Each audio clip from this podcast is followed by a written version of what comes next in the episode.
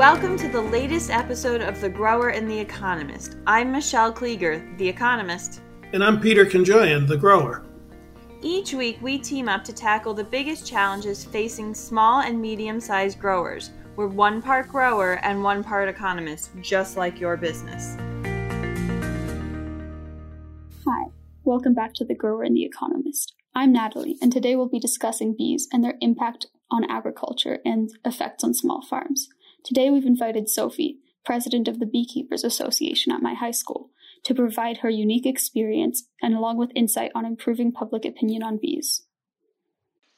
Hi, my name's Sophie Gregoretti. I'm a rising senior at Lexington High School.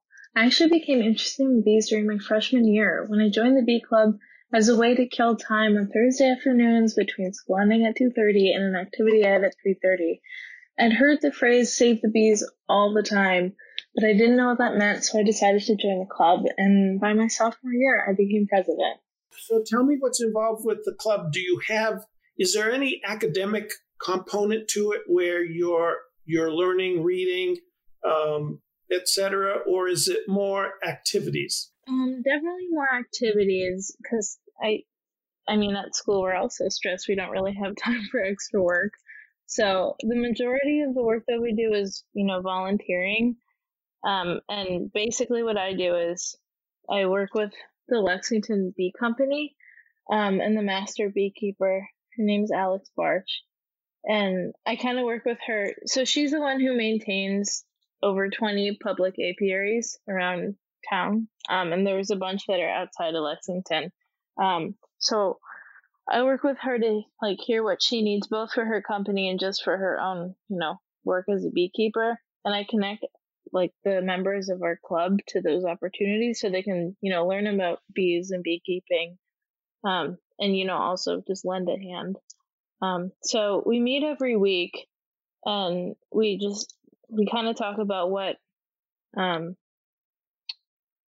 what do you call it? Like activities, I guess, are coming up, what events are coming up. Um, and like how many people how many people we're going to need for that um, and we also help with like workshops that we have at the library. Um, so as i was saying alix the um, person who runs the lexington bee company um, the town library has a really good relationship with her and she has a lot of workshops where she teaches people how to make candles and how to make like bar soaps and stuff all from like bee products like beeswax and actual honey um, so she usually needs um, some volunteers to help her out um, so i also help with that and, and if you were describing the the objectives the things that you're trying to convey to the public is it more um, how you use the bee products? Is it more about them being pollinators in everyday life? Or is it focused on agriculture or all of the above? Um, probably all of the above. I mean, I think the the first thing that we're worried about when we have new members is just explaining that bees are good and well, not only that they're good, but how they're good. So, like the first thing that we do in September, we recruit members. In October is when we have our first meetings. Our, I mean, the first meeting's just to show everyone where the room is, where we meet every week. But the second meeting, we um, go on an excursion, and there's probably the closest apiary to our school. It's like a 10 minute walk from the school. Um, so we all go after school together, um, probably like 30, 40 of us. And I show them the hive. We give them all like protective gear. Um, and we show them what a hive looks like and how they won't get stung by going close to it. And then we also show them the fact that it's right next to a, like a pretty big garden. Um, that usually they just donate the extra harvest um, or extra produce to like food banks. Um, and since Alix installed um, these AP this apiary, um, their produce has tripled. So it's like a good tangible way to show um, students like how helpful it is um, to have bees, and then from there we can show them how they can actually help by you know helping keep hives and like planting pollinator friendly flowers and herbs and stuff. That sounds very educational.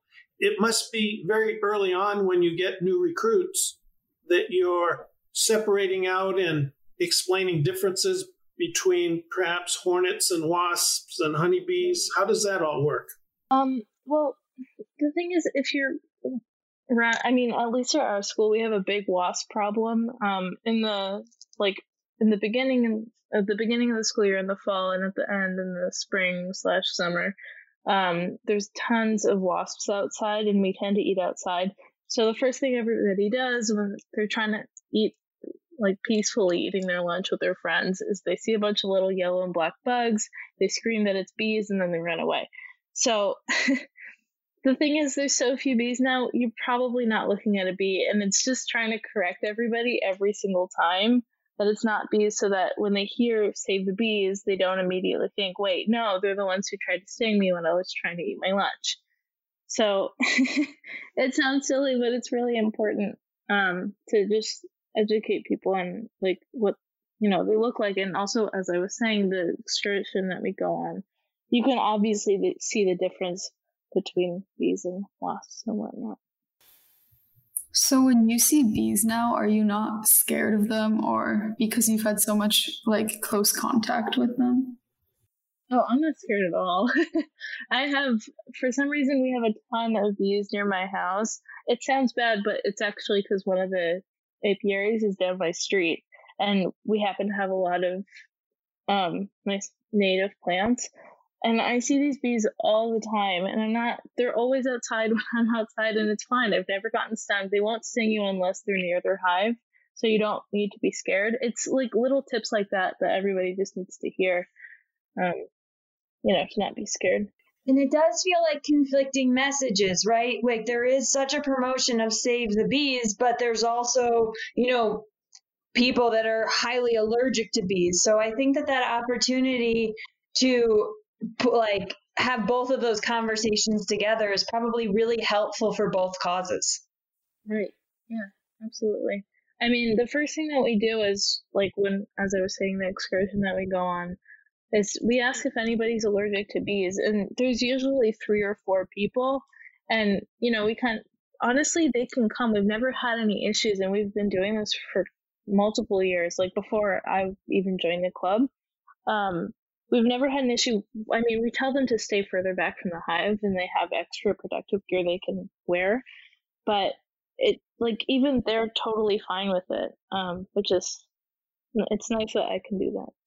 Do you ever have parents that freak out over that?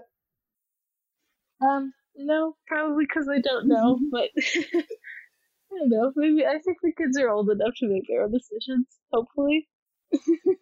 One of the things um, that you said was that by plant by having the bees, that the garden tripled production. That's that's total. That's incredible. Um, I'm guessing that Peter has done few things that have had such amazing results. Yeah, that's correct.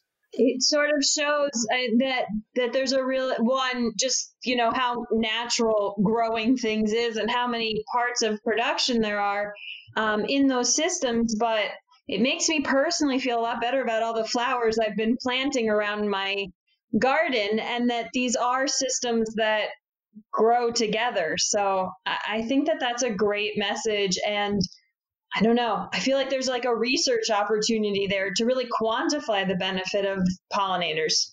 For sure. Yeah, you're definitely right. I I mean, I don't know about any um experiments or research projects that are currently running, but I'm sure there's somebody who's done it or is currently doing it.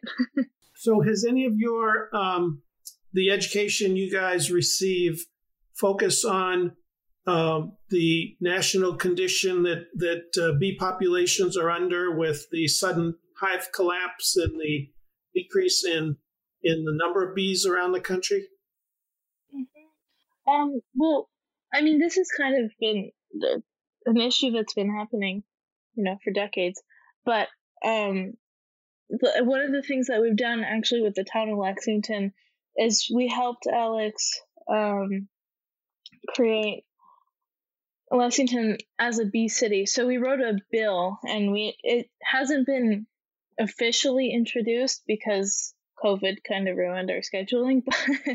But um, we were supposed to make Lexington a bee city by writing this bill that it, but basically there's a bunch of requirements that Lexington has to fulfill, like you know not using certain um, pesticides and hosting um, events that um, advocate for the you know necessity of bees. Um, so that's kind of what we've done to try to combat this hive collapse that you're talking about, and I mean everybody should be talking about.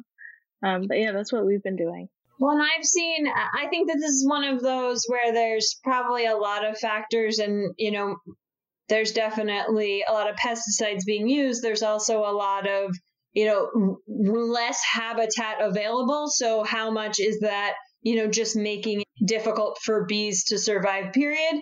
Um, and then the varroa mite does get a lot of attention in this and that they live on the bee and potentially harm it. So I, I think that, you know, as we start to think about where our food came from and some of these threats like lack of pollinators, there are a lot of pieces uh, that need to be explored and being able to to have them complement each other and not necessarily everybody pointing fingers at someone else. There are some uh, large greenhouse vegetable operations that maintain beehives within the greenhouse. Have you come across that, Michelle? I haven't. I, I don't know know of the operations by name, but I've I've come across that I want to say in the last six months or so in some of my reading, and it all makes sense, um, particularly with uh, something like tomato that, you know, it when we normally grow tomatoes in a greenhouse because there are not pollinators in there, uh, we pollinate physically by by vibrating the flowers, and I think they've um, they've made a lot of progress in maintaining some bees within the greenhouse uh, to eliminate that labor. Yeah, that sounds like a, a lot of labor and one of those places where it's a very skilled labor. Correct.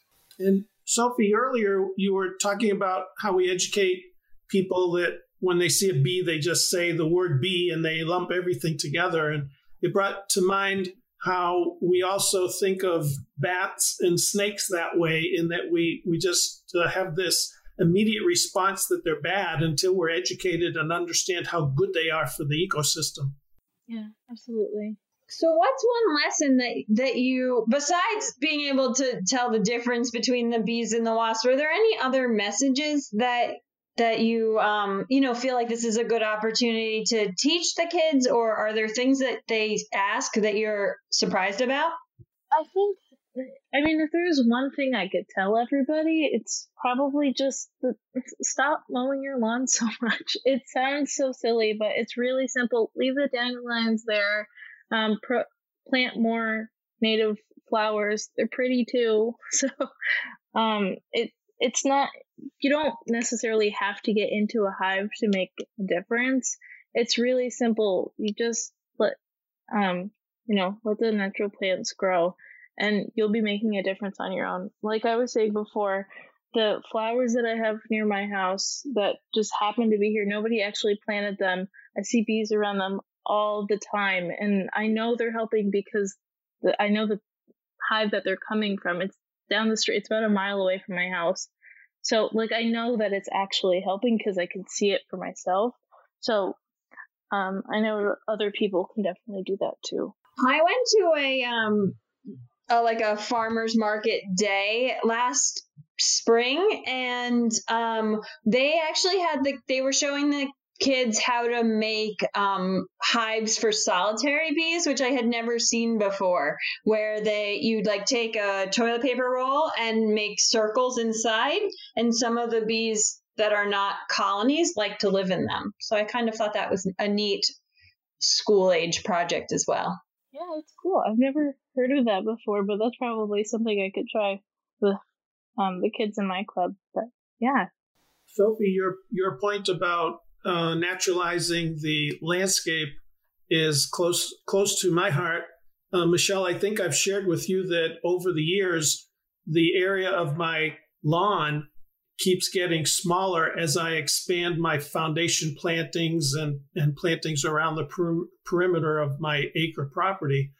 And I'm looking to do much of what Sophie's describing.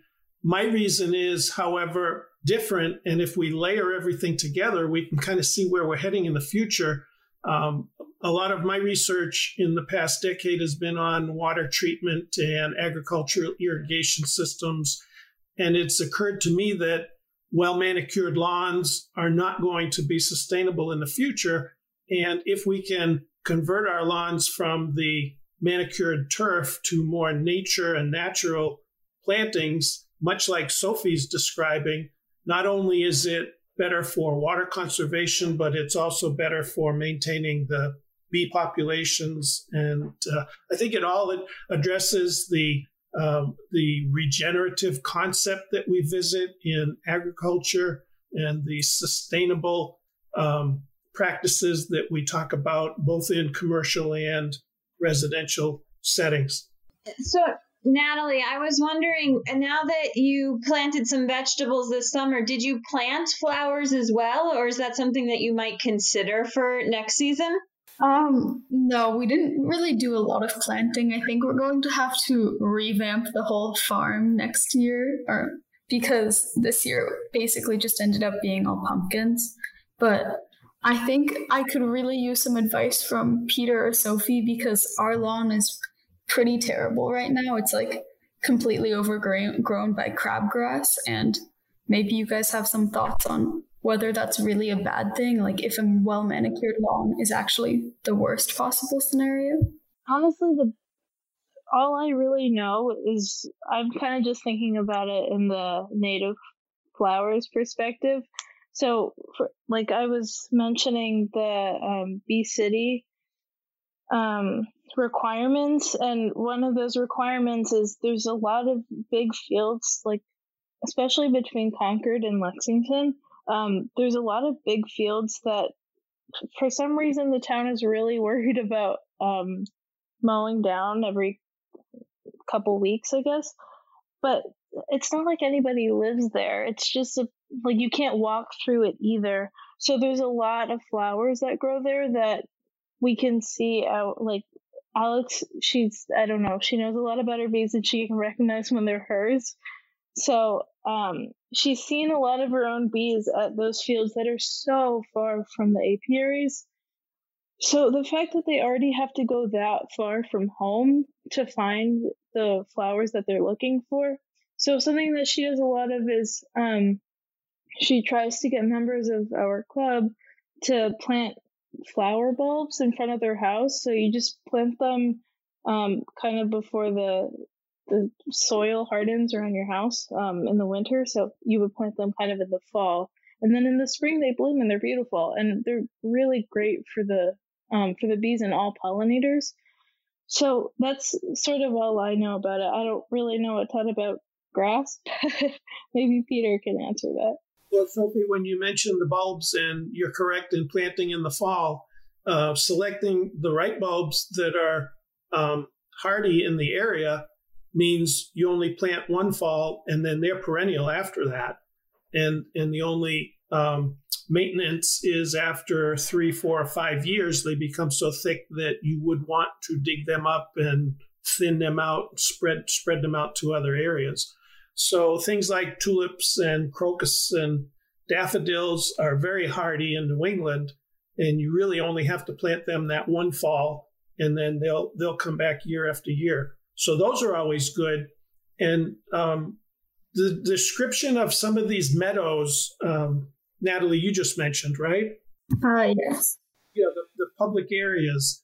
Um, I think we we would all like to let them naturalize themselves, and you know, if it's this time of year and goldenrod that is uh, servicing the bees, or asters are going to be wild asters will flower in the next month or so, and the the bees love the aster flower. Um, the only comment I'll make there is uh, nature wants to take over an open, idle space. And if we're not careful, if we let nature completely take over, it will eventually turn from meadow and openness to a wooded area because the tree seeds will will find their way in via birds and wind. So eventually, if if we want to maintain open spaces and meadow, um, there is some maintenance required so that we fight back some of the wooded areas. Sophie, you mentioned your club. Do you think that that is something that that could be replicated in other places? Like other schools or just general public clubs? Yeah, potentially in schools. I think that one of the really good values is that you've explained to young children, you know, how pollinators work and how to identify a bee and possibly not to be terrified of them. Um, so I was just, we have talked in the past about how to increase education among children. So is there, is that something that you could see other schools doing? Um, or is there something really special about the way Alix runs the program? I mean, I'm the one who runs the club at my school. Oh, so sorry. If, if I can, no, that's fine. I just, I usually work with her um, to see what opportunities I can get these kids involved in just as volunteer experiences. Um, but there's beekeepers, like master beekeepers everywhere. So it's just a matter of somebody, you know, finding out that they kind of care about bees and then finding somebody that they can talk to. It's really not that hard. It doesn't really take a lot of my time to find these opportunities. So I think anybody who can do it who's interested can do it. That, that's a great point about schools, Michelle. I was about to ask Sophie if she and her club ever have uh, booths at farmers markets to educate consumers. Yeah, we do. Um, it's not really about educate. In our case, it's not really about educating. It's more about selling products. Like I mentioned, the Lexington Bee Company. Um, we sell Alix's products at the local farm market, farmers market every week um, in the you know in the summer and in the fall. So be, by you know explaining where the products come from, we kind of tell people where the apiaries are, how local it is, how it's helpful to the consumer, but also helpful um, to the environment. I love that, Sophie. Have have you ever? So so it's a it's a fundraiser of sorts for the club to help sustain it. That's excellent.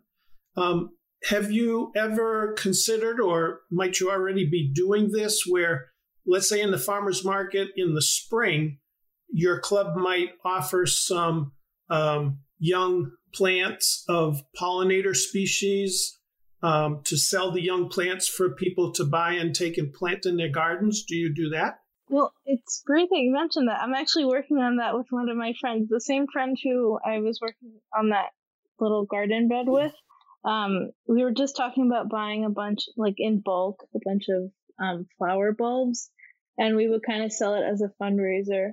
Um, you know, making maybe like little gift bags with um, five or six flower bulbs. Um, so we'd raise money to support Alix and everything she's doing for the public apiaries, um, while also, you know, increasing um, pollinator friendly plants. You mentioned earlier uh, Wilson Farms in your area, and and uh, they do have an excellent reputation around Eastern Massachusetts. Um, their greenhouse um, facility would might either be in a position where they're growing and selling wholesale young plants in the spring. There are a number of annual plants, bedding plants we call them, that would be planted every summer uh, that would be uh, good good pollinator plants and and host uh, to bees. Uh, and if they're not the ones that that would grow and offer them to a club like yours, they would know wholesale greenhouse operators in the area that I'm sure would work with you folks as a club. And then, as Michelle's suggesting, if we can then uh, multiply this out to high, other high schools or middle schools in the in the area. How cool would all that be? And you guys, as if you had some type of an association that ties you all together as different high schools, you'd have some nice buying power uh, to go to some wholesale greenhouse in the spring and get a, a you know a pickup load of plants and send them out to each of you at your farmers markets, and that that would be an excellent fundraiser as well. Yeah, that's a really great idea. Thank you. I'll go talk to my friend. You didn't know that by being invited on this podcast that we were going to leave you with a lot of homework and to scale your entire business. Thank you. I don't know. Natalie, are there any final thoughts you have, or Sophie, anything else you want to share? It's been a fascinating discussion so far. Well, I agree on your comment about the homework that Sophie has to do because it seems like this could be a really good idea, but there's definitely going to be some issues, especially with younger kids, where like parents are definitely not as comfortable if they are knowledgeable about a kid running around seeing some bees or something. But I think this is really promising in general for like education on bees and farming. Sophie, if, if you and your club are interested in a pumpkin sale this fall, um, I suggest going to Natalie's backyard. And- 100%, yeah. Oh, I'll visit you all. um, yeah, well, thank you so much for having me. Um, it's been really great getting to talk about bees because not a lot of people want to listen.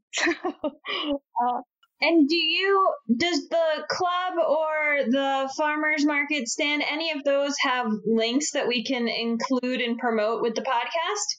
Yeah, I can send you the link um, to the lexingtonbeecompany.com. You can see what Alix is up to and all the great products she's selling. Michelle, Alix might be a good guest to have on sometime. Yes, I agree. Especially if we get to dig into that huge increase in profitability. yes. And uh, not to take any more of the uh, our young ladies' time, Sophie, it's a pleasure meeting you. Natalie, you know that I always enjoy having you on the recordings with us. Um, and thank you both. I I wish you both luck in your um, college applications and uh, dream big and aim high, okay? Thank you so much again. Bye.